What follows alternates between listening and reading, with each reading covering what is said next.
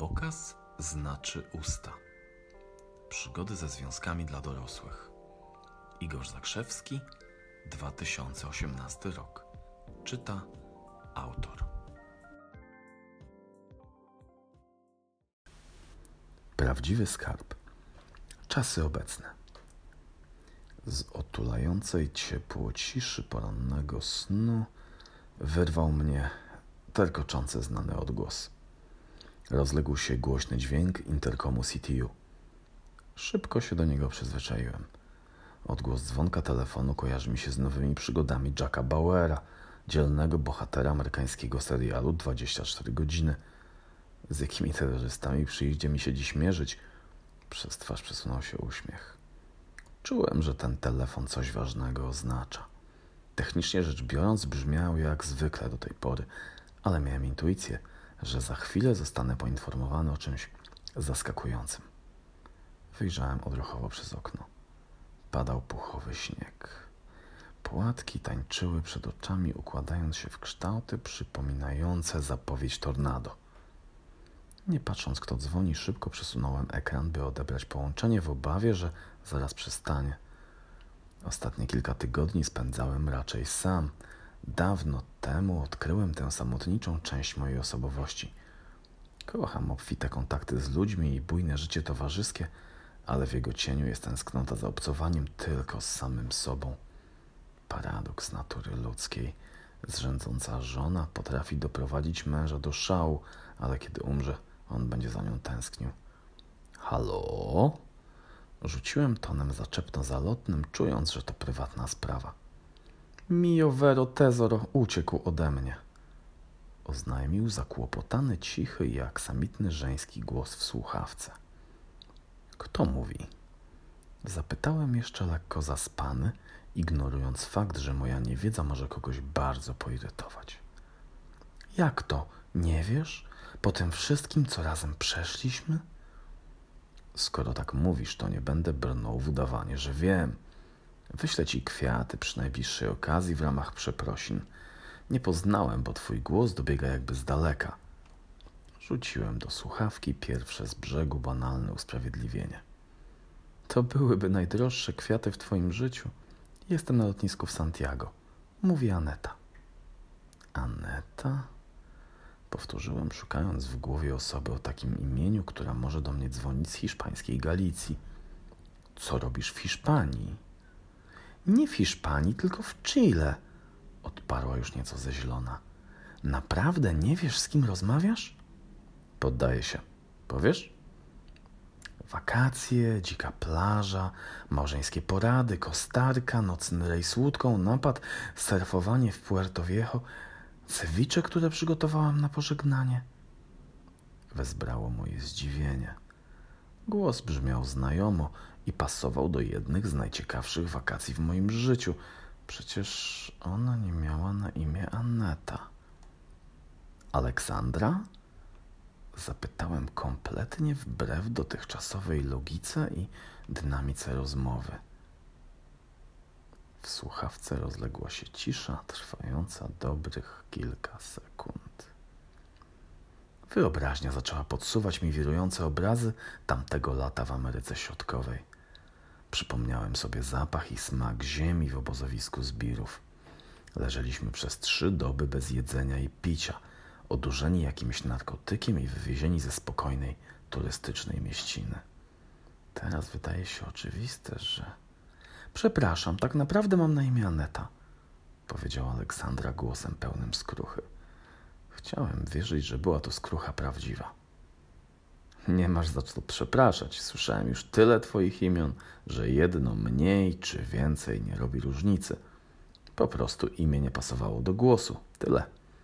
Co robisz w Chile? Mój prawdziwy skarb znowu uciekł przed odpowiedzialnością i wyjechał do rodziców. Biznes wychodził mu nie za specjalnie, a ja nie miałam czasu, żeby się o niego zatroszczyć. Przyleciałam, bo poznałam Pablo przez internet. Uwielbiam jego młode, wijące się sprawnie ciało podczas naszych igraszek. Przecież wiesz, jaka jestem. Nie nadaje się na niańkę dla dorosłego faceta. Nie mamy dzieci, a mąż wciąż jest dużym chłopcem. Strasznie mnie to drażniło. Mieliśmy ostatnio mniej pieniędzy, ale on wciąż kupował nowe gadżety. Czasem czuję, że nowy iPhone jest dla niego ważniejszy ode mnie. Przez dwa tygodnie prowadziłem jego firmę, zajmowałam się pracownikami na tyle, na ile potrafiłam. Mam dość. Pablo był dobry na tydzień, a potem wrócił do swojej Conchity. Wsiadam w samolot, lecę do Buenos, a za 20 godzin będę w Rzymie. Odwiedzę tam Martę. Pamiętasz historię mojego trójkącikowego romansu z dziewczyną i chłopakiem ze studiów? Są małżeństwem. I już się cieszę na ich widok, bo nie widziałam ich 12 lat. To skandal. Postarzałam się, a wciąż mi te głupoty w głowie. Szczebiotanie w słuchawce brzmiało bardzo sympatycznie, więc nie przerywając jej, poszedłem z telefonem do toalety i próbowałem cicho sikać. Próbowałem. Znowu sikasz rozmawiając ze mną? Wiesz, przyzwyczaiłam się. Mój mąż jest jakiś wstydliwy. Chyba by umarł ze wstydu, gdybym go zobaczyła podczas oddawania moczu.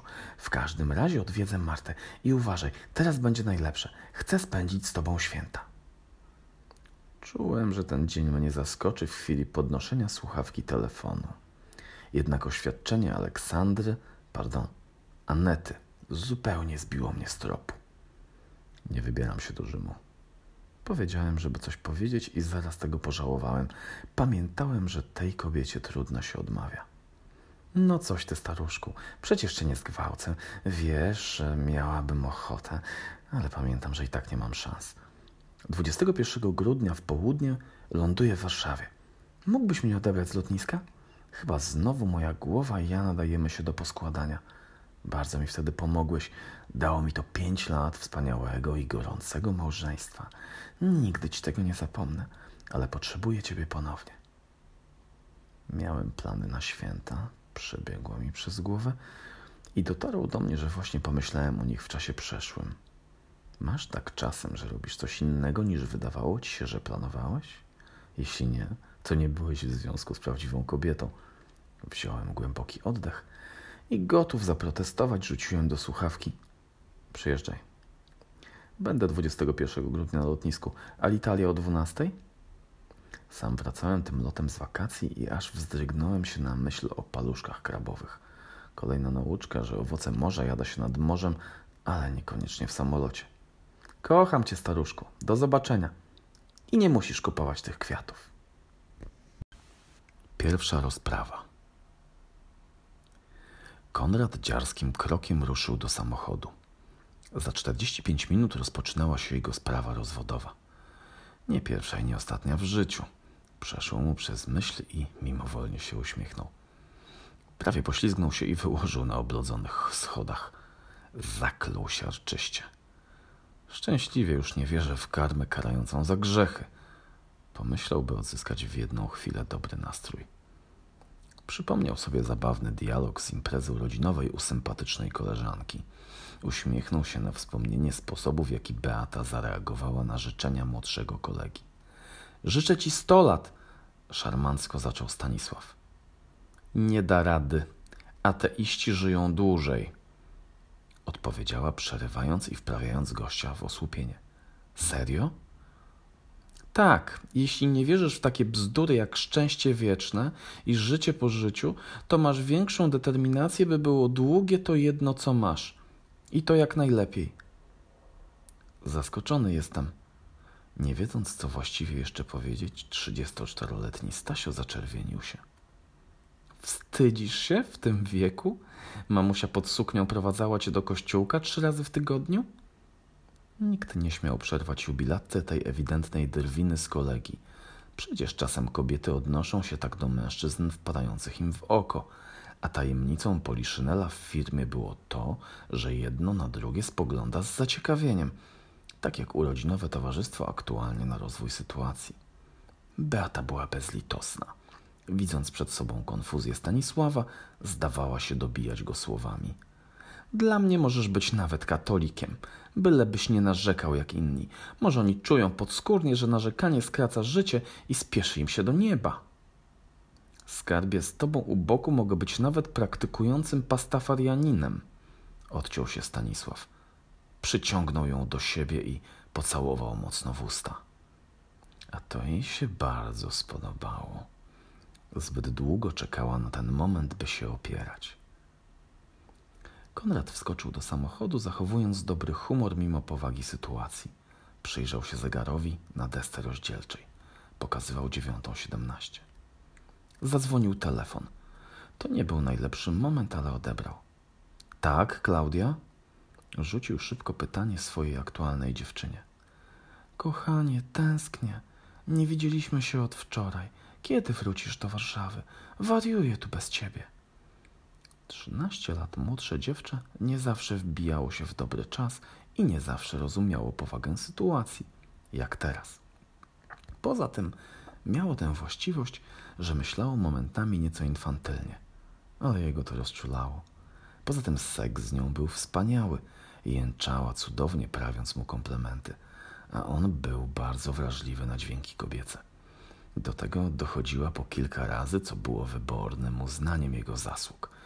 Że ćwiczyli igraszki dość często, on cieszył się równie często ze swojego przebogatego, ponad czterdziestoletniego doświadczenia, z którego spijał teraz śmietankę. Cokolwiek jej mówił, budziło jej szacunek, bo przyzwyczajona do apodyktycznego ojca znalazła sobie w Konradzie lepszą wersję tatusia. Nie lubił myśleć o tym w ten sposób, ale gdzieś w środku zdawał sobie z tego sprawę. W związkach z ponad dziesięcioletnią różnicą wieku nie oszukujmy się. Nieprzerobieni mamusia i tatuś wyłażą bokiem.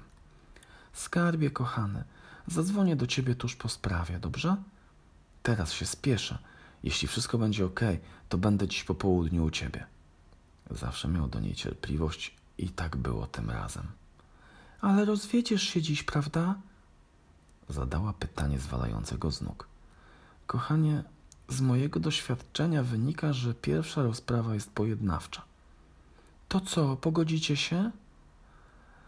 Ptysiu różowy z kremem daktylowym w życiu. To się tylko tak nazywa. Zresztą potem ci opowiem, bo zaraz nie zdążę na sprawę i będzie chryja. Aha, mam się bać? Nie, kochanie, ale jeśli pozwolisz mi, bym odpalił auto i pojechał, to jest większa szansa, że wszystko ułoży się po naszej myśli. Dobrze, już dobrze, to jedź, ale uważaj na siebie. A powiedz mi jeszcze, ile ty będziesz jechał z tego Poznania? Trzy godziny powinny wystarczyć. To dobrze. To ja przygotuję specjalną kolację, bo mam ci coś bardzo ważnego do powiedzenia. Będziesz szczęśliwy. Eee, powiesz teraz? Nie, bo cię za bardzo rozproszę przed sprawą sądową.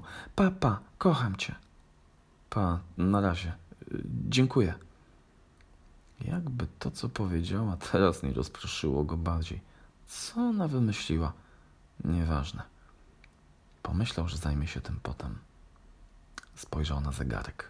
Była dziewiąta dwadzieścia dwie. Rozprawa o dziesiątej. Shit! Ale może jeszcze zdąży na czas. Powiedział głośno, jakby dodając sobie otuchy. Przekręcił kluczyk raz swojego Jaguara XJ rocznik 1988. Potem drugi raz.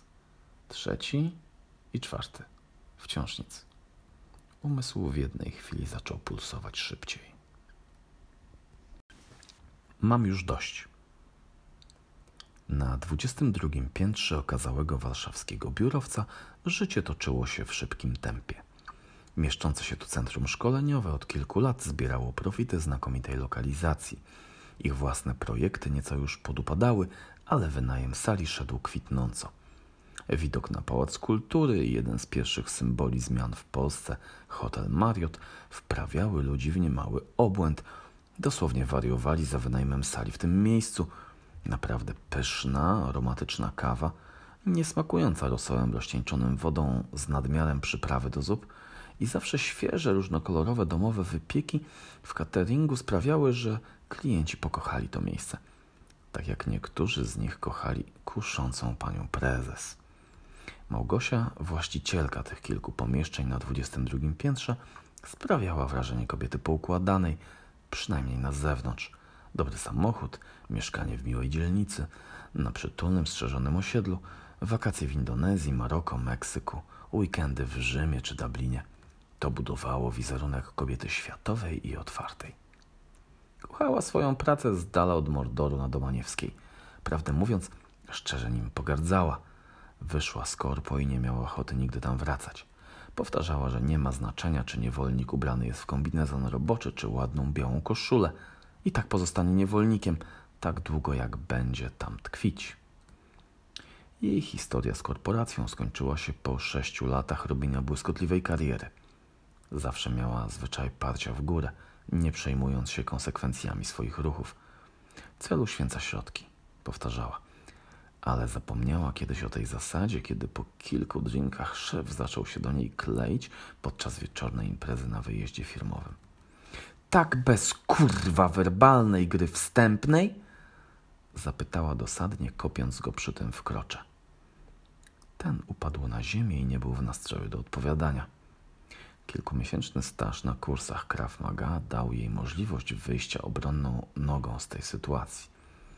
Dało też to jej komfort wyboru innego łóżkowego partnera na tę noc oraz wizytę na dywaniku u bossa w najbliższy poniedziałek. Kolega był uszczęśliwiony, bo nie liczył na konsumowanie Małgosi, a ona robiła co mogła, by dać upust swoim fantazjom. Do tego stopnia, że kiedy kolega zasnął, wzięła prysznic i ruszyła w poszukiwanie kolejnego szczęśliwca. Poniedziałek był sądnym dniem. Nawet się tego spodziewała. Weszła do gabinetu szefa ze spokojnym, profesjonalnym uśmiechem. Potem już było bardzo szybko pozamiatane. Doprowadziło ją do furii, kiedy Jean-Paul powiedział, że myśli o przeniesieniu jej do innego działu ze względu na nieprofesjonalne podejście do klientów. Czy cię pojebało, francuski gamoniu? Weź to na klatę. To były jedne z ostatnich słów wypowiedzianych w tej rozmowie. W firmie zresztą też. Lojalność. Pięć lat wcześniej. Z wieczornej ciszy wyrwał mnie dźwięk telefonu. Znany szeroko na całym świecie Nokia Tune zahuczał mi w uszach polifonią.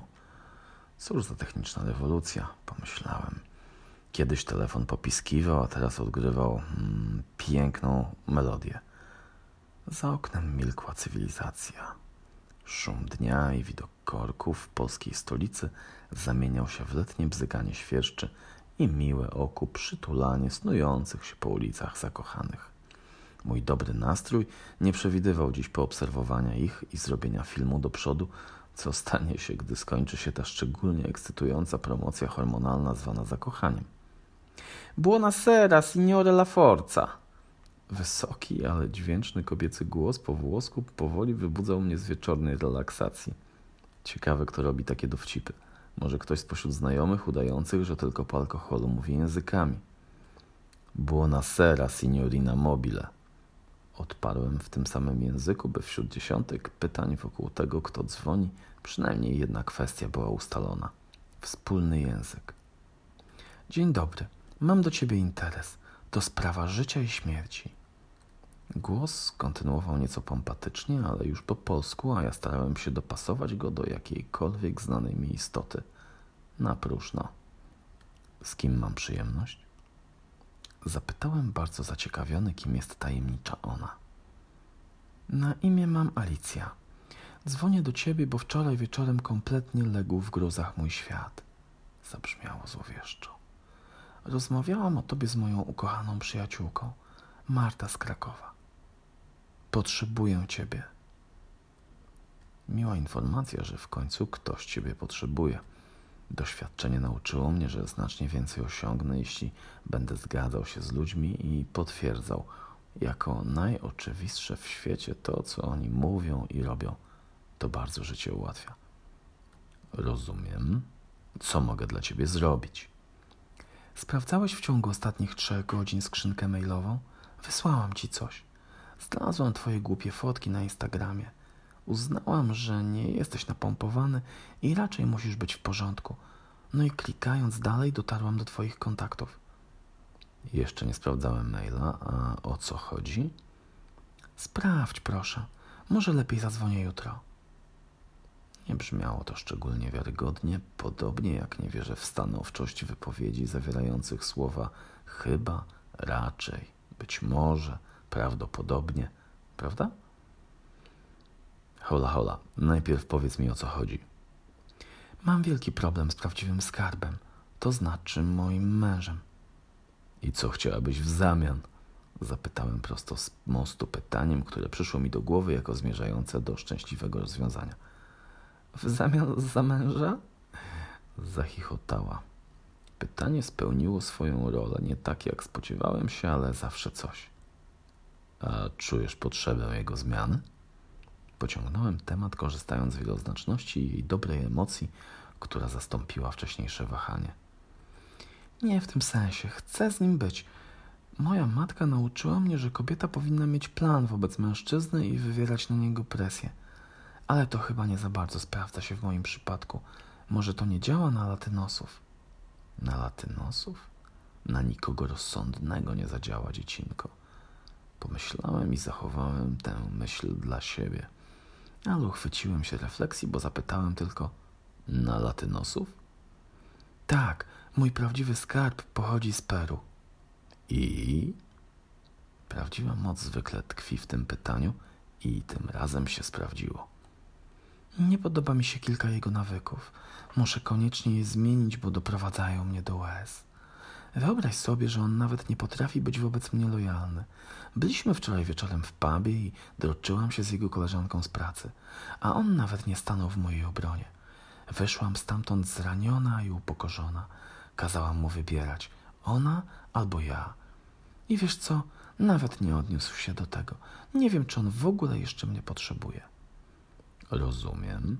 Czyli on raz nie stanął w twojej obronie, a ty kazałaś mu wybierać pomiędzy tobą a koleżanką, tak? Tak, to znaczy nie. To już zdarzyło mu się trzeci raz. Za każdym razem to samo. A ja od niego oczekuję, że będzie stał za mną murem, a nie ranił mnie i upokarzał. Doskonale. A powiedziałaś mu o tym? Oczywiście, za każdym razem robię mu awanturę. Mówię mu, zrobiłeś bardzo źle. Widocznie to przez jego matkę, która zwodzi, kłamie i oszukuje. Obieca coś i nigdy nie dotrzymuje słowa.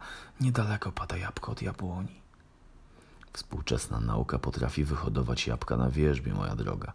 Poza tym przysłowia pełne są powierzchownych, ludowych mądrości sprzed setek lat, a i te aktualne powiedzenia pełne są niespecjalnie sensownych wskazówek. Przecież wychowanie jest ważne, czy nie? Zawahała się. Jeśli chciałabyś w ten sposób na to patrzeć, ale znam też ludzi niewierzących. Niewierzących? A co to ma do rzeczy? Parsknąłem śmiechem. Niewierzących w wychowanie, odpowiedziałem. Jak to? Twierdzą, że to zbliżone jest do chowu bydła. Eee... Zależy, jak na to patrzysz. Bydło rzeczywiście jest niesamodzielne i od urodzenia do śmierci ktoś ma na nie plan eksploatacji. Od oseska do steka na talerzu. To, co mówisz, jest okrutne. Tylko pamiętaj, że w naszej kulturze jest zwyczajnie strzelania do posłańca. Ja ci tylko wiadomość dostarczam. A z innej beczki dziecko chowane, nie wiadomo właściwie przed kim, będzie mniej przystosowane do wyzwań za 20 lat. Dlatego są tacy, co dają dzieciom wolność decyzyjność i odpowiedzialność. Zresztą dwunastolatki kiedyś swobodnie zaczynały już pracę i zaczynały się usamodzielniać, ale aktualnie sobie wymyśliliśmy, żeby je ubezwłasnowolniać. Może po to, żeby w dobie narzekania i czarnowictwa cieszyć się jedyną rzeczą, która nam wyszła w życiu? Marta mówiła, że jesteś oryginał, ale kiedy cię słucham, to czuję w tym sens. No i dobra. Wskakując w twoje buty ponownie, użyłaś przysłowia, a przysłowia programują w jakiś sposób nasze zachowania. Polak głodny to zły, a najedzony to leniwy. A gdyby było głodny to kreatywny, a najedzony to wdzięczny? Myślisz, że działałoby lepiej? Brak mi słów, jasne. W naszym kraju mówi się, że w siódmym roku po ślubie jest najwięcej rozwodów. I rzeczywiście tak jest w pierwszej kolejności dla tych, którzy wierzą w ten przesąd. W pewnym sensie to ty zdecydujesz, czy wychowanie jest ważne, czy nie. Serio? W jej głosie słychać było coś na kształt ulgi. Tak. A wracając do twojego bycia lojalnym, czy wytłumaczyłaś mu, co to dla ciebie oznacza? Ale tak na spokojnie, logicznie. Logicznie? Ja? emocjonalna istota. Przecież on powinien zrozumieć, o co mi chodzi. Możemy się umówić co do jednej rzeczy. Chyba tak. Złota zasada numer jeden. Ludzie nie robią tego, czego od nich oczekujesz? Powiedz im o swoich oczekiwaniach głośno i naucz, co mają dla ciebie robić. Inaczej skąd mieliby wiedzieć? Przecież robię mu awantury. A czy ty lubisz, jak on na ciebie podnosi głos? Bierzesz wówczas jego argumenty poważnie? No nie. Czyli ja też mam tak nie robić? No dobra, zaczynam rozumieć. Cieszę się. Moja przyjaciółka była w podobnej sytuacji co ty. Strasznie ją drażniło, kiedy jej facet był publicznie innego zdania niż ona. Więc kiedy wkurzona wracała z imprezy, która dla niej była koncertowym popisem nielojalności faceta, powściągała nerwy i czekała, aż wrócą do domu. Pyta go: Słuchaj, skarbie, pamiętasz, jak miałeś słabszy miesiąc w pracy i nie dostałeś premii? Tak? A pamiętasz, że kiedy wróciłeś załamany do domu, ja zrobiłam ci gorącą kąpiel, wypiliśmy czerwone wino wannie, zjedliśmy kolację i potem kochaliśmy się namiętnie przy świecach? Czułam, że potrzebujesz mnie. Mówiłam ci, że w ciebie wierzę, że jesteś świetny, a ty odpowiedziałeś z błyszczącymi oczami, że tego było ci trzeba. A wiesz, mogłam zachować się jak moja matka w podobnych sytuacjach, która mówiła swojemu facetowi, że nic nie jest wart i nawet nie potrafi utrzymać rodziny. Poproszę cię o wzajemność. Kiedy mam słabszy dzień i dojdzie z kimś do wymiany zdań, posłuchaj mnie, proszę. Dobrze? Bez komentarzy. Jesteś wspaniały i bardzo cię kocham. Wiem, że możesz to dla mnie zrobić. O, ja głupia pipa. Wyrwało się Adeli. A ja poczułem, że trafiłem w czuły punkt i jego nielojalność nie była z księżyca. Nie będę jej teraz wyjaśniał teorii, teorii luster, bo jak na jedną rozmowę, to i tak usłyszała dużo. Coś jeszcze? Zapytałem uprzejmie. Usłyszałem coś, co odebrało mi dech na moment. Tak, teraz wiem, że jesteś facetem, którego potrzebuję. Do zobaczenia w sobotę. Rozłączyła się. Co mogły oznaczać jej słowa? Nie sprawdziłem tego wieczora skrzynki e-mailowej. Wesołe głosy z pobliskiego pubu były tak kuszące, że kiedy zadzwonili znajomi do drzwi, już wiedziałem, że teraz liczy się dla mnie tylko dobre towarzystwo. I zniknąłem w tłumie wesołych ludzi popijających złocisty napój, zagryzając dużym kawałem miecha albo ekochipsami. Jestem. Klaudia krzątała się po kuchni i rozmyślała, jak powiedzieć Konradowi. Przygotowywanie wykwintnej kolacji dla ukochanego sprawiało jej dużą radość.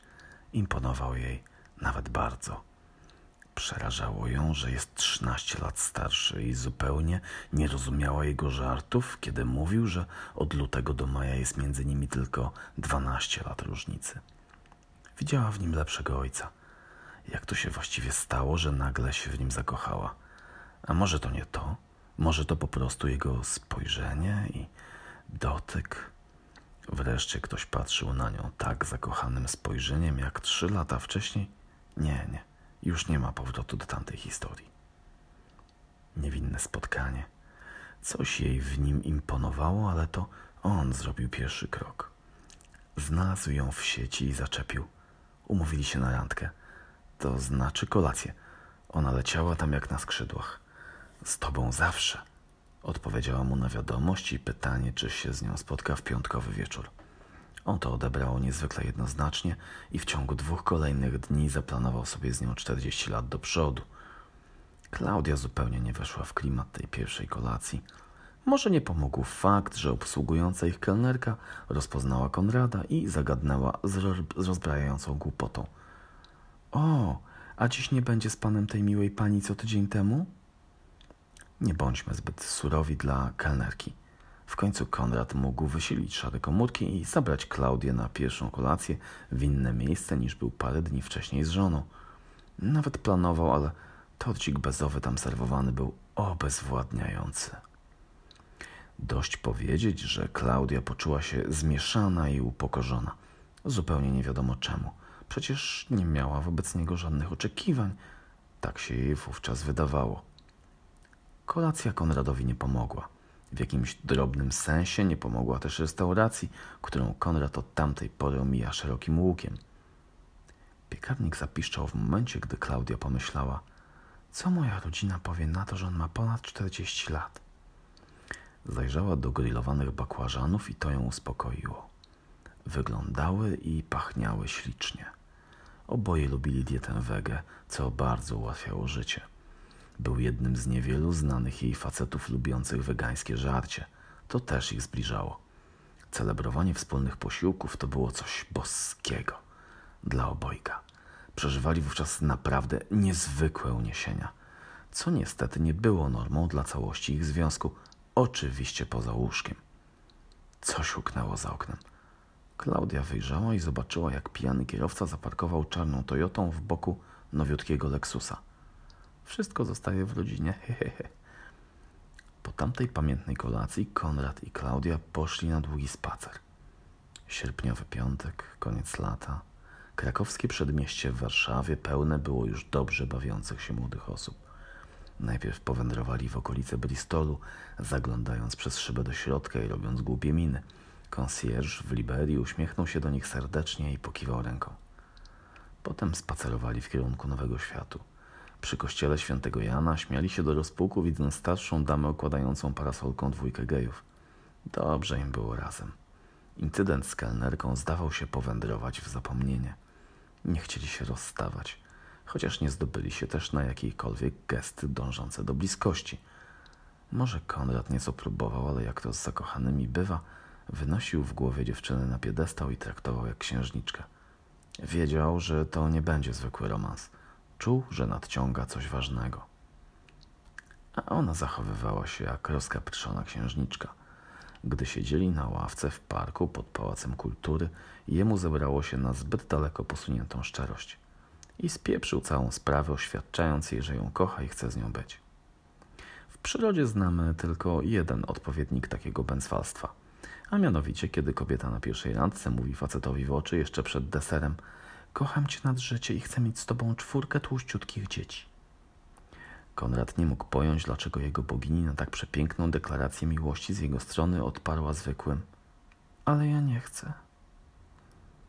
Dzwonek domofonu wybudził Klaudię z rozmyślań, jak to się właściwie stało. Najpierw go nie chciała, a pięć miesięcy później nosi w brzuchu jego dziecko. Cześć, kochanie, to ja, wpuść mnie proszę. To domofon przemówił głosem Konrada. Mistrz marionetek. Po powrocie z pubu już bardzo zachciało mi się spać. Natychmiast położyłem się do łóżka. Rano dostałem SMS od asystentki, która informowała mnie o konieczności przełożenia od dawna planowanego seminarium, które miało się odbyć w najbliższy weekend. Zakląłem coś pod nosem na temat dotrzymywania obietnic, ale przypomniały mi się słowa kolegi, który sportowo grywa w pokera. Otóż ukuł on teorię, że obietnice są jak blefowanie w kartach. Udajesz, że coś masz i jak przekonasz do tego innych, to wygrałeś. Może to i prawda, kto wie. Prawdziwa bomba czekała w poczcie elektronicznej. Nadawca ukrywał się pod enigmatycznie brzmiącym adresem confirmation at amadeus.com, a tytuł maila wyglądał tak. Zakrzewski Igor, Mister, 13 lipca, WAF AMS. Gdyby nie to, że już kiedyś rezerwowałem bilety lotnicze, to potraktowałbym przesyłkę jako spam. Ale przecież ja tym razem nie rezerwowałem żadnego biletu. Zanim zajrzałem do środka, przyszło mi do głowy, że marzyłem niedawno, by ponownie znaleźć się w Amsterdamie. Poprzednia wizyta skojarzyła mi się raczej z głupią decyzją o wypożyczeniu samochodu, który był względnie tani, w odróżnieniu od parkowania w centrum – Trzy godziny parkowania były droższe niż samochód na całą dobę. Poza mandatem 50 euro za powrót do auta 7 minut po czasie wróciłem także z mandatem na kolejne 30 euro za przekroczenie prędkości o 3 km na godzinę. Rozmyślając o złożoności absurdów w niektórych krajach europejskich, zarzekałem się, że prędko do Amsterdamu nie wrócę. Na szczęście szybko mi przeszło. Tymczasem w mojej skrzynce mailowej czekała tajemnica do wyjaśnienia – Szybko okazało się, że Amsterdam to tylko miejsce przesiadki. W pierwszej chwili nie skojarzyłem tego maila z uroczą rozmową z Adelą. Steve Jobs, tworząc swoje spektakularne wystąpienia, planował tak zwany opad szczęki. Był na niego przygotowany. Mój opad szczęki był nieplanowany, a Paul Ekman, specjalista od mikroekspresji Cal Lightman z filmu Lie to Me, zobaczyłby na mojej twarzy zdumienie określane jako prawdziwe. Nie skojarzyłem także w drugiej chwili, kiedy okazało się, że lotniskiem docelowym jest Document International w Panama City. Opadłem ze zdumienia na sofie. Przypadkiem siadając na pilota od starego telewizora, w którym akurat pokazywano program pod tytułem Mistrz Marionetek. Jakiś brodaty jegomość ze swadą perorował o manipulatywnej roli rodziców w wychowaniu. Tytuł programu przyniósł mi na myśl raczej okładkę z widokiem cmentarza, będącą ilustracją do płyty zespołu Metallica z 1986 roku. Ostatnia płyta nagrana z genialnym basistą Cliffem Bartonem. Z przyjemnością wrócę do nagrań z dzieciństwa. Moja konkluzja z programu brzmiała: Tak długo, jak będziesz mieć sznurki, będą za te sznurki pociągać. Mówili jeszcze o poczuciu winy, że głównie dlatego w Polsce dorosłe dzieci odwiedzają rodziców w święta. Przemyślę to. Nokia zabrzęczała kolejnym SMS-em. Dlaczego się nie odzywasz? Dostałeś bilet? Potrzebujecie. Adela. Ktoś tu jest dobry w pociąganiu za sznurki. Kilka myśli naraz przylatywało mi przez głowę. Weekend mam wolny, co oznacza ten bilet z datą powrotu dopiero za trzy tygodnie. Panama? Kim jest Adela? Skąd taka desperacja? Lubisz ryzyko, ale czy aż tak? Sprawdziłem konto bankowe, by zobaczyć, czy w ogóle stać mnie w tym momencie na taki wyjazd. O, konto bankowe wzbogaciło się od wczoraj. Zaraz, zaraz. Co to za przelew z zagranicy? Przytarłem oczy, nie wiem po raz który dzisiaj. Najświeższą pozycją na wyciągu z rachunku był przelew zatytułowany Advance, zaliczka, z panamskiej firmy o nazwie Sweet Dreams Factory Limited na kwotę 5000 dolarów amerykańskich. Czytam i w myślach, czy co? Kolejny SMS od Adeli. Przelałam ci zaliczkę na podróż i wydatki. Czekam na dokumencie o 16.50 w sobotę. To dla mnie ważne? Jednak mamusia nauczyła cię realizowania tajemniczych planów wobec facetów. Pomyślałem i spodobała mi się jej zapobiegliwość. Nie zobaczę tym razem Amsterdamu. Mam tam tylko półtorej godziny na przesiadkę. Dzielnica Czerwonych Latarni z najdroższym kebabem, jakiego jadłem w życiu, poprzednio mokra od ulewy, poczeka do następnego razu. Może w drodze powrotnej, jeśli wrócę. Po raz pierwszy od długiego czasu w mojej głowie pojawił się strach przed tak odległym nieznanym. Ale pragnienie przygody zwyciężyło. Trzy dni później, pierwszy raz w potężnym Boeingu 777 leciałem nad Atlantykiem na randkę z przeznaczeniem. Któż z nas nie miewa wątpliwości? W moim przypadku liczyła się głęboka wiara w to, że urodziłem się pod szczęśliwą gwiazdą.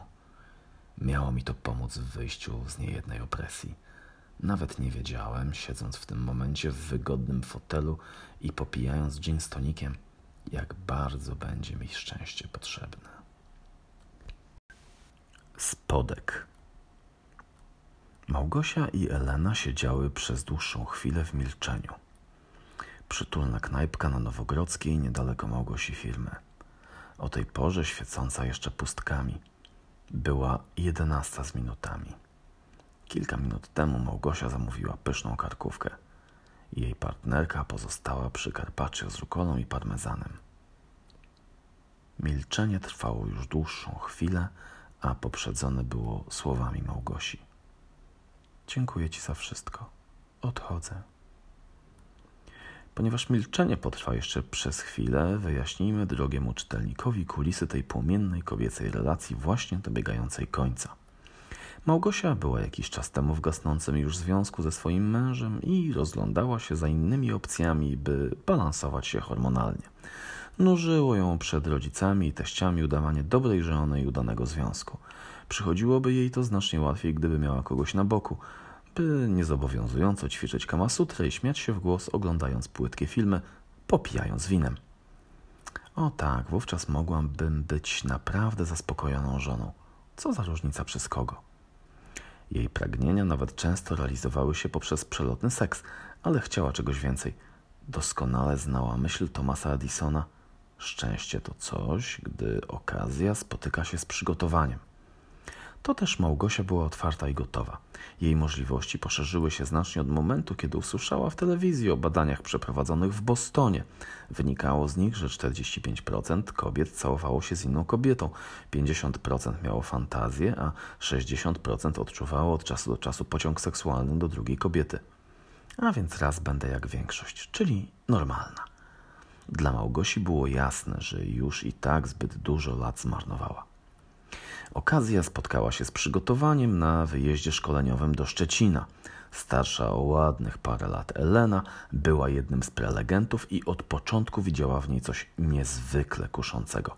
Obie wpadły sobie w oko, a po pierwszej rozmowie jedyna kwestia pozostająca do rozwiązania to było kiedy. Kiedy rozwiązało się godzinę i 15 minut później w jasnym apartamencie przy ulicy Mazurskiej niedaleko Chińczyka – Małgosia była w takim samym stopniu podekscytowana, co zaniepokojona. Elena, Elena w taksówce się uśmiechała i dbała o radosną konwersację. To pozwoliło Małgosi pozbyć się wątpliwości, a lampka czerwonego, hiszpańskiego wina zrobiła swoje. I stało się, co miało się stać. I stawało się przez kolejne dwa lata. Małgosia zmieniła nieco swoje rutyny i często latała służbowo do Szczecina. Elena odwiedzała ją w Warszawie i przeważnie spędzały weekend w hotelu. Mąż Małgosi nie zadawał zbędnych pytań, dzieci nie mieli. Puste mieszkanie w weekend dawało mu przestrzeń do grania na konsoli. Kiedy wracała, on w dalszym ciągu nie zadawał pytań. Była mu nawet wdzięczna za to, że nie musi kłamać. Elena wreszcie wykrztusiła z siebie. Dlaczego? Małgosia i na to była przygotowana. Widzisz tę piękną filiżankę od kawy? Tak. I ma spodek, prawda? Tak. Jak myślisz, jak się czuje spodek? Spodek? O czym ty mówisz? Elena, ja czuję się źle w tym naszym związku.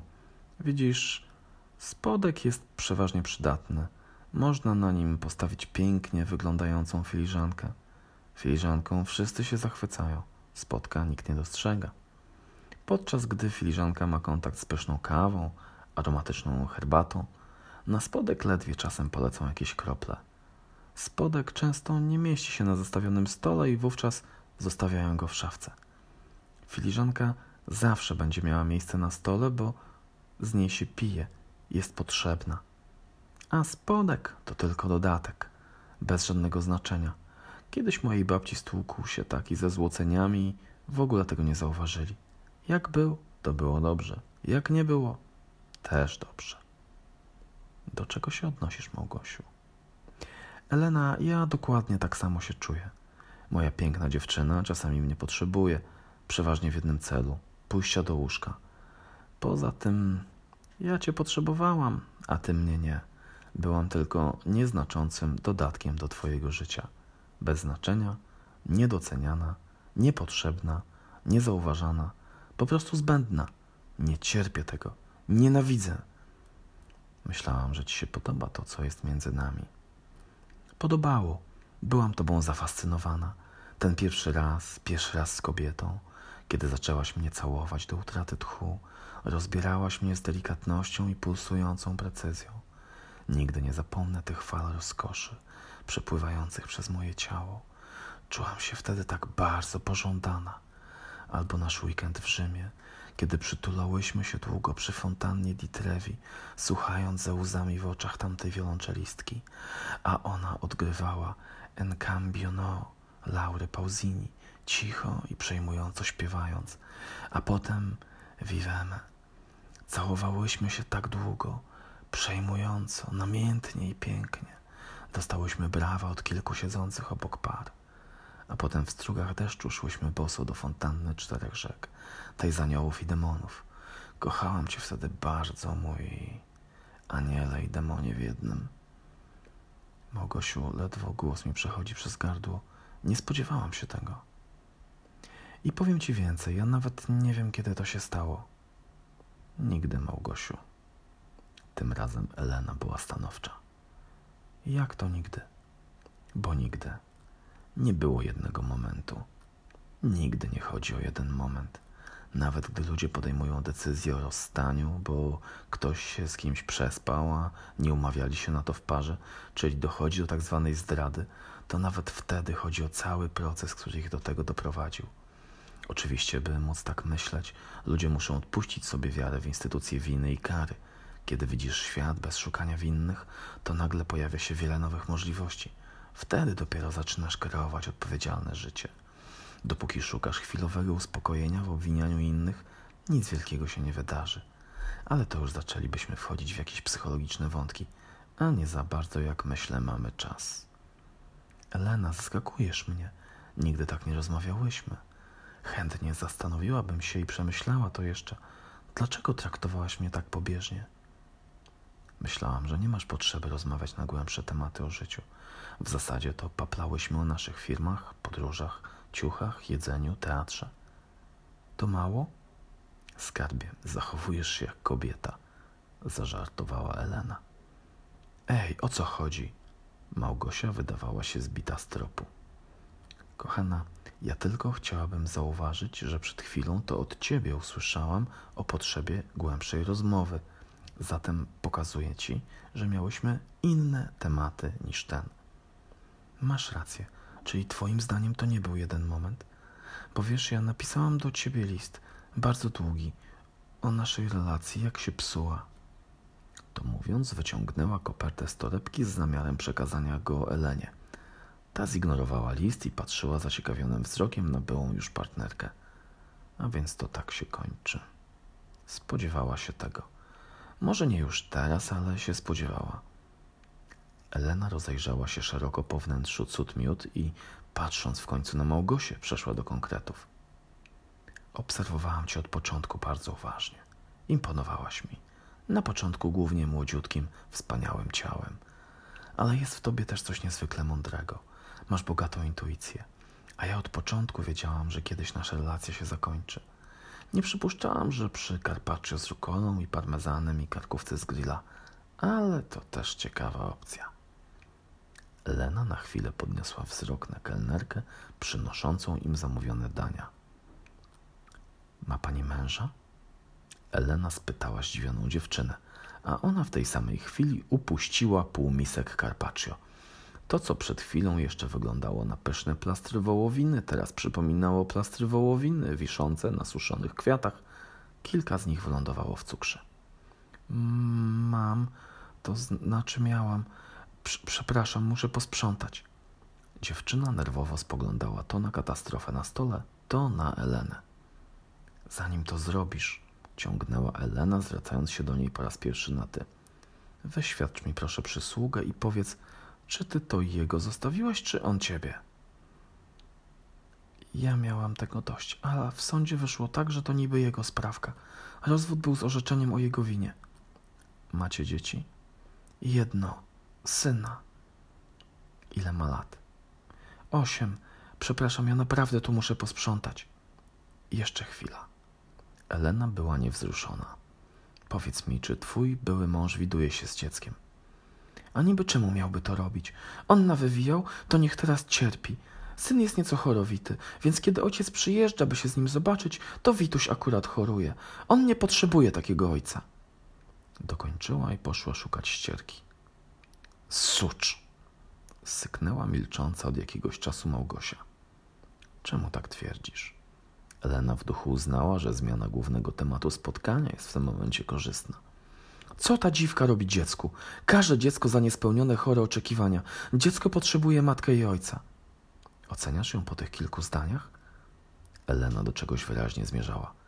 Przecież tu wszystko jest jasne, zaperzyła się Małgosia.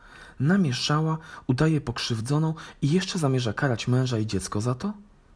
A co twoim zdaniem powinna zrobić Małgosiu? Cieszyć się tym, co przeżyli razem, wspominać dobre chwile i dać mu spokój. Myślę, że to bardzo dobra puenta do naszej dzisiejszej rozmowy. Bywaj, Małgosiu. Będę cię wspaniale wspominać. Mam nadzieję, że za to niezjedzone carpaccio nie muszę płacić. Elena wstała od stolika. Uśmiechnęła się po raz ostatni. Kilka sekund później zniknęła z oczu Małgosi pośród gęstniejącego tłumu na Nowogrodzkiej. List pozostał na stole. Elena nawet na niego nie spojrzała.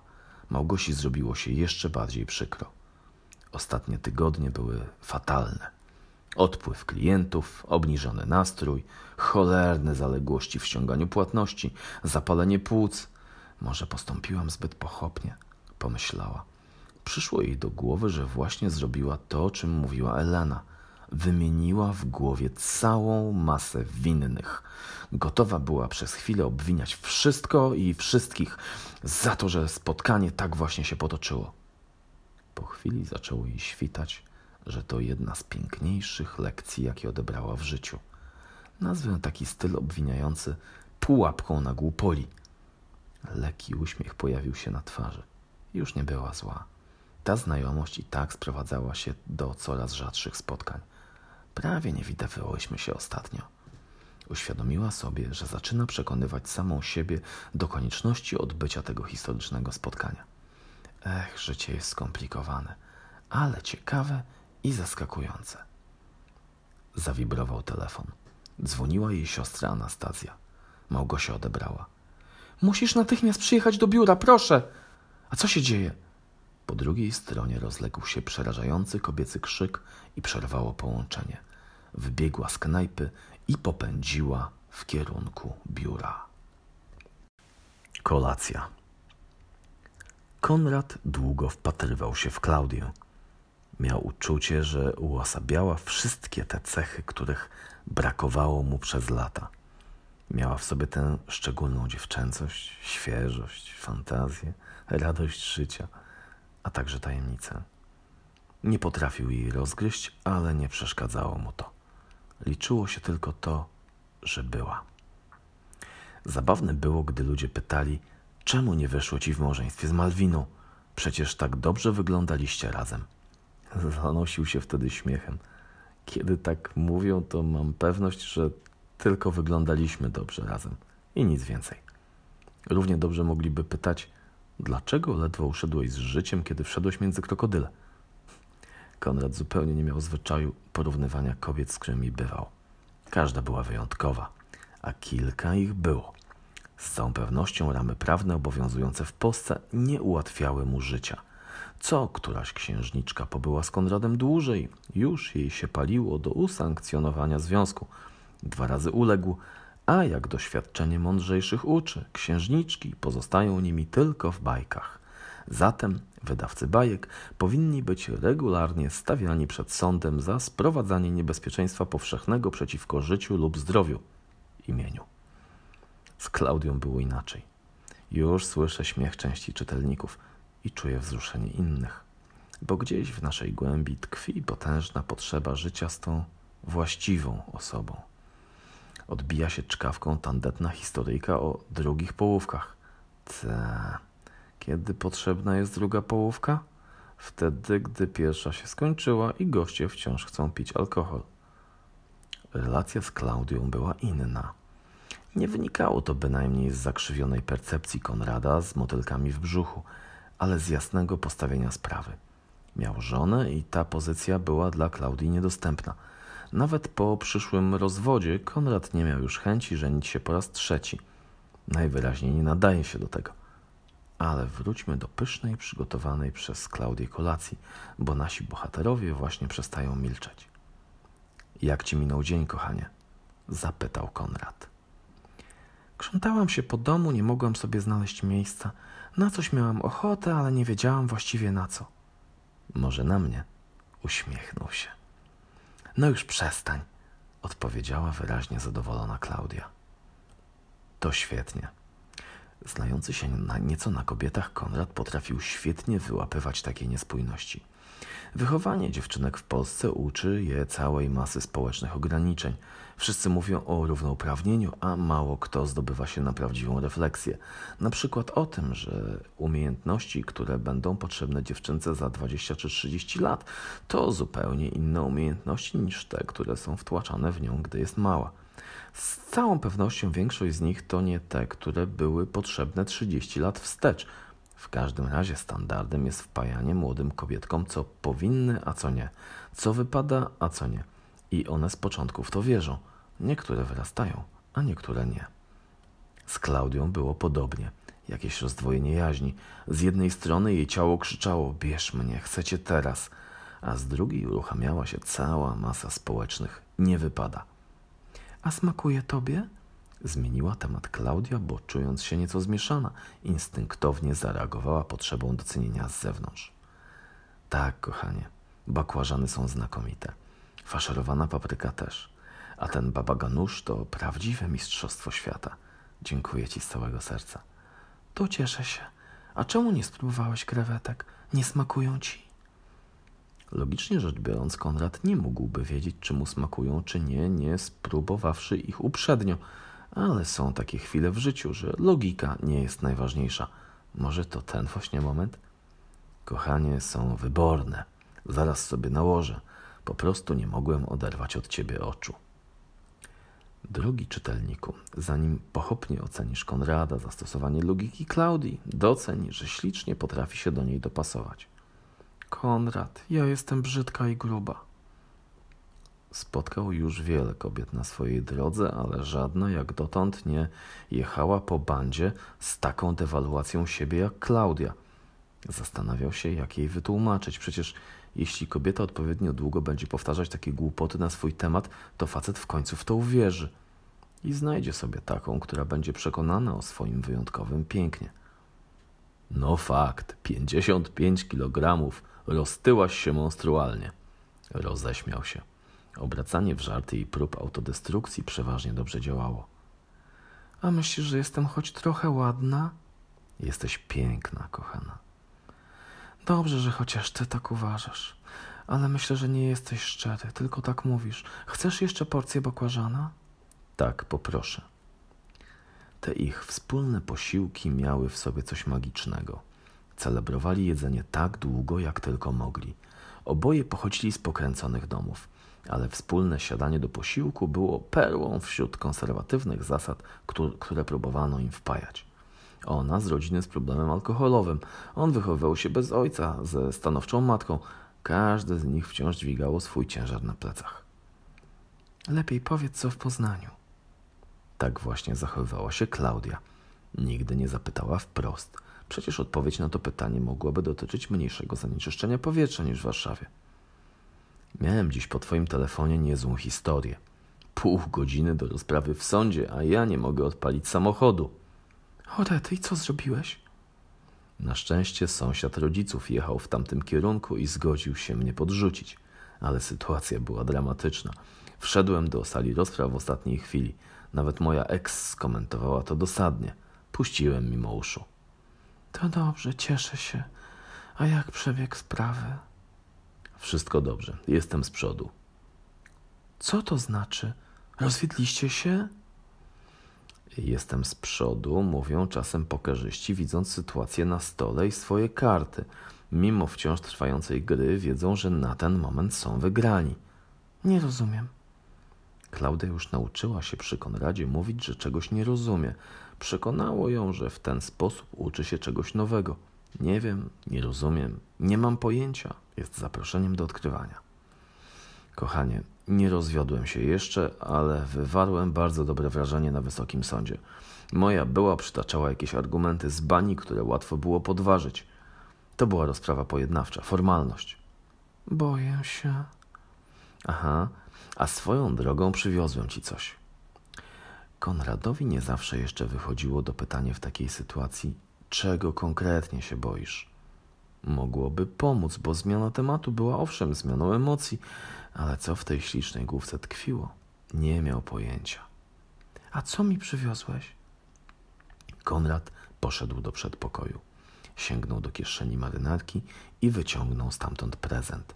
Był opakowany gustownie w błyszczący granatowy papier. Wrócił do stołu i położył go przed Klaudią. O, co to jest? To dla mnie? Zapytała ucieszona Klaudia. Tak, kochanie, otwórz proszę. Naprawdę? I nie czekając na odpowiedź Konrada, chwyciła nóż jeszcze noszący ślady majonezu i zaczęła otwierać paczuszkę.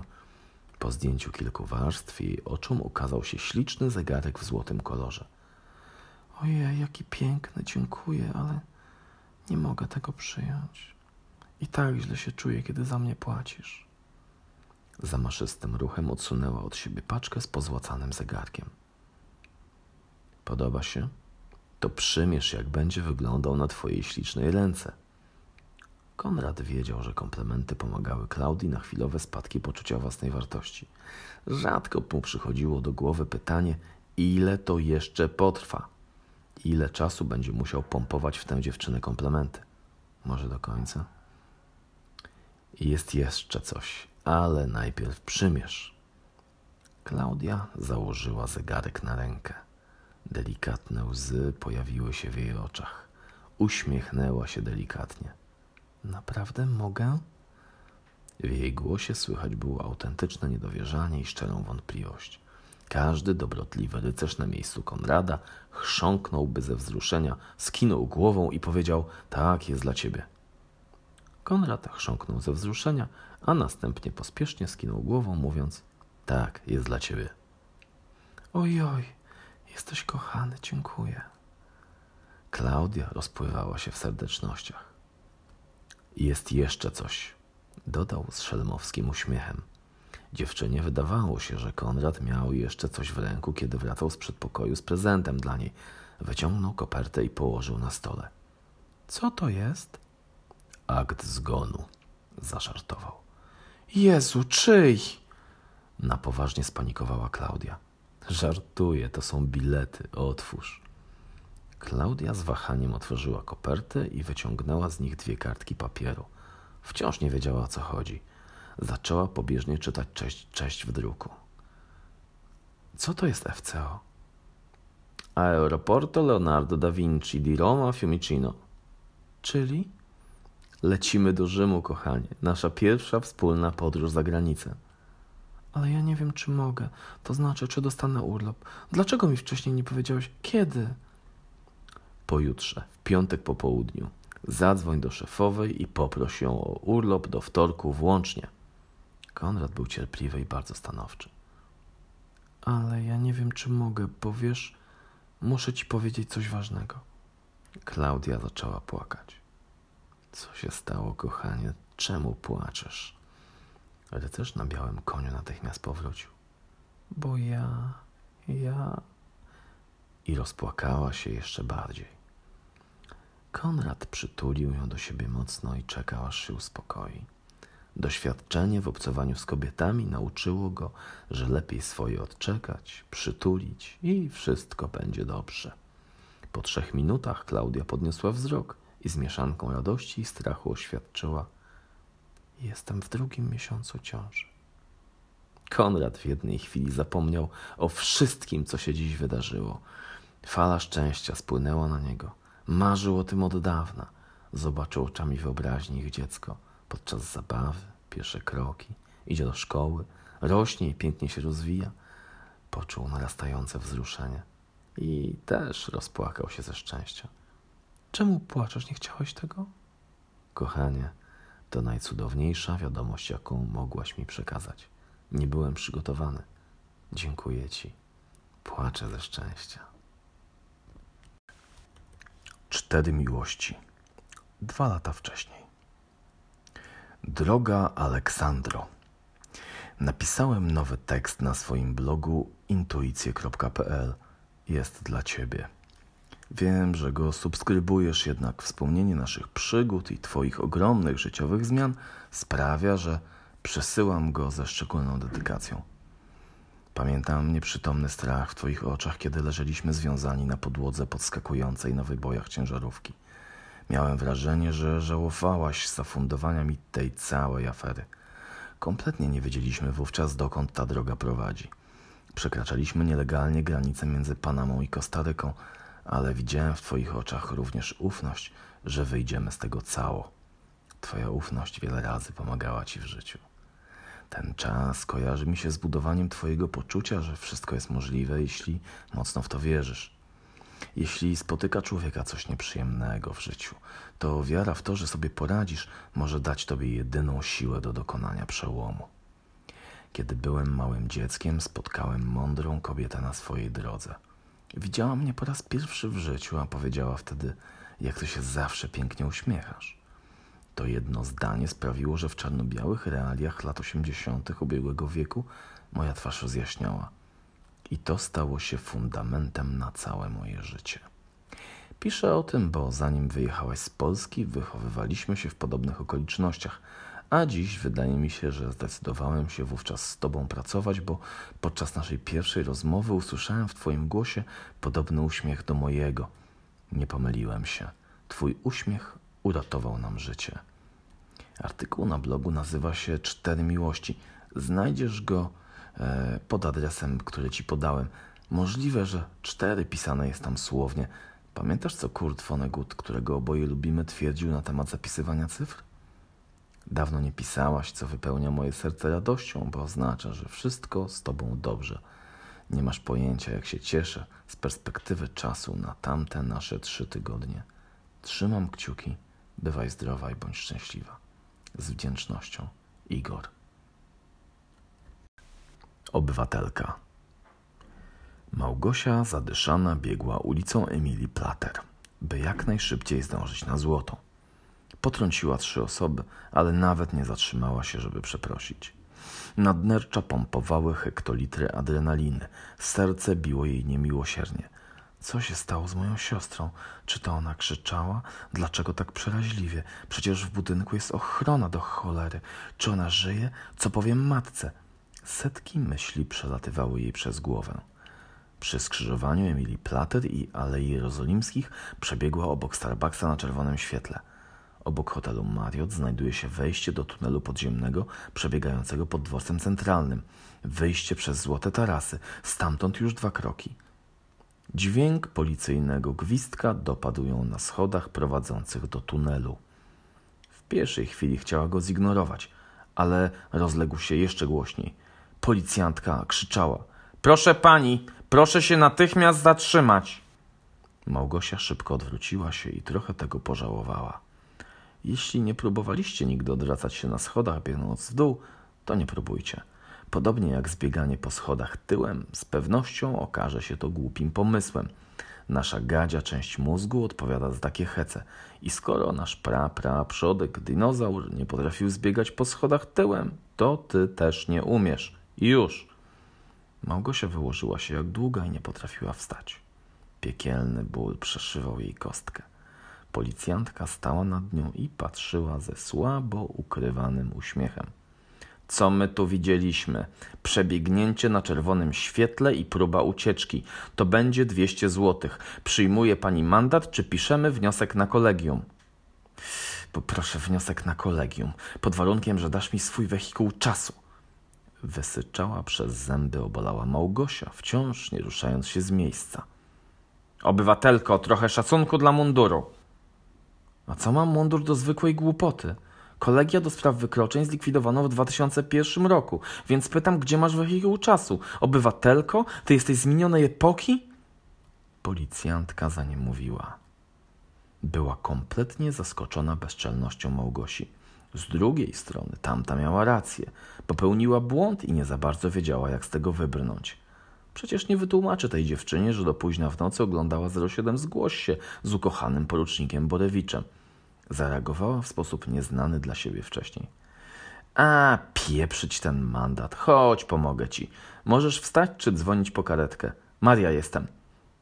Wyciągnęła rękę w kierunku poszkodowanej. Tym razem to Małgosię zatkało. Takiego obrotu sprawy się nie spodziewała. Cholernie piecze mnie w kostce, chyba skręcona. Ale karetki nie chcę. Coś strasznego wydarzyło się na Złotej w moim biurze. Biegłam tam właśnie, bo dzwoniła moja siostra i przerwało połączenie. Usłyszałam tylko przeraźliwy krzyk. Spodziewam się najgorszego. Adrenalina nie pozwalała nawet Małgosi się rozpłakać na myśl o tym, że jej siostrze mogłoby się coś stać. Młodsza siostra kiedyś ją na maksa wkurzała. Jak to między dziećmi? Biły się w domu regularnie i nie jeden raz zdarzało się, że któraś z sióstr obsuwała się po drzwiach, biegnąc za tą drugą. Kiedy nie zdążysz wyhamować i z rozpędem walniesz we właśnie zamykane drzwi, może być różnie. Raz nawet jedna z sióstr wykonała piękny obrys, obrys swojej postaci w niczego nieświadomych drzwiach. Wyglądało to dokładnie jak wyczyny Pluto z kreskówek Disneya. Szczęśliwie rodzice nie reagowali zbyt często – W domu panowała zasada pierwszej krwi. Oznaczało to, że dopóki nie popłynie stróżka czerwonego płynu ustrojowego, rozmach zabawy nie miał dla nich większego znaczenia. Trzymali fason i byli pewni swojej linii wychowawczej. Siostry już jako nastolatki pokochały się ponowną miłością i żyć bez siebie nie mogły.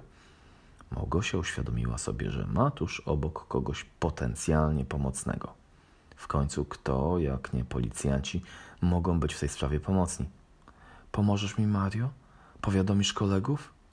Maria bez słowa sięgnęła po radiotelefon. Który z patroli jest najbliżej kwadratu ulic Plater Jerozolimskie Świętokrzyska Jana Pawła? Po chwili z głośnika popłynął głos. 109, zgłaszam się, o co chodzi? Gdzie jesteś? Skręcamy ze wspólnej w Hołubińskiego. W porządku, jedź w sygnale na złoto, na sygnale na złotą. Mamy zgłoszenie napadnięcia na kobietę. Napastnik może być uzbrojony i niebezpieczny. Tu Maria zwróciła się do Małgosi. Jaki tam macie adres? Drogi słuchaczu, dziękuję Ci za wysłuchanie kilku rozdziałów książki Bokaz znaczy usta. Jeżeli jesteś w jakiś sposób zainteresowany, zaintrygowały Cię losy bohaterów Małgosi, Konrada, Klaudii i innych, jeśli chcesz dowiedzieć się, dokąd podróżowali, jakie przeżywali przygody, jakie rozwiązywali zagadki, z jakimi dramatami mieli do czynienia i jak to wszystko się potoczyło i skończyło, bardzo serdecznie zapraszam się na stronę www.igorzakrzewski.pl. Tam znajdziesz całą książkę. Dziękuję bardzo. Do zobaczenia.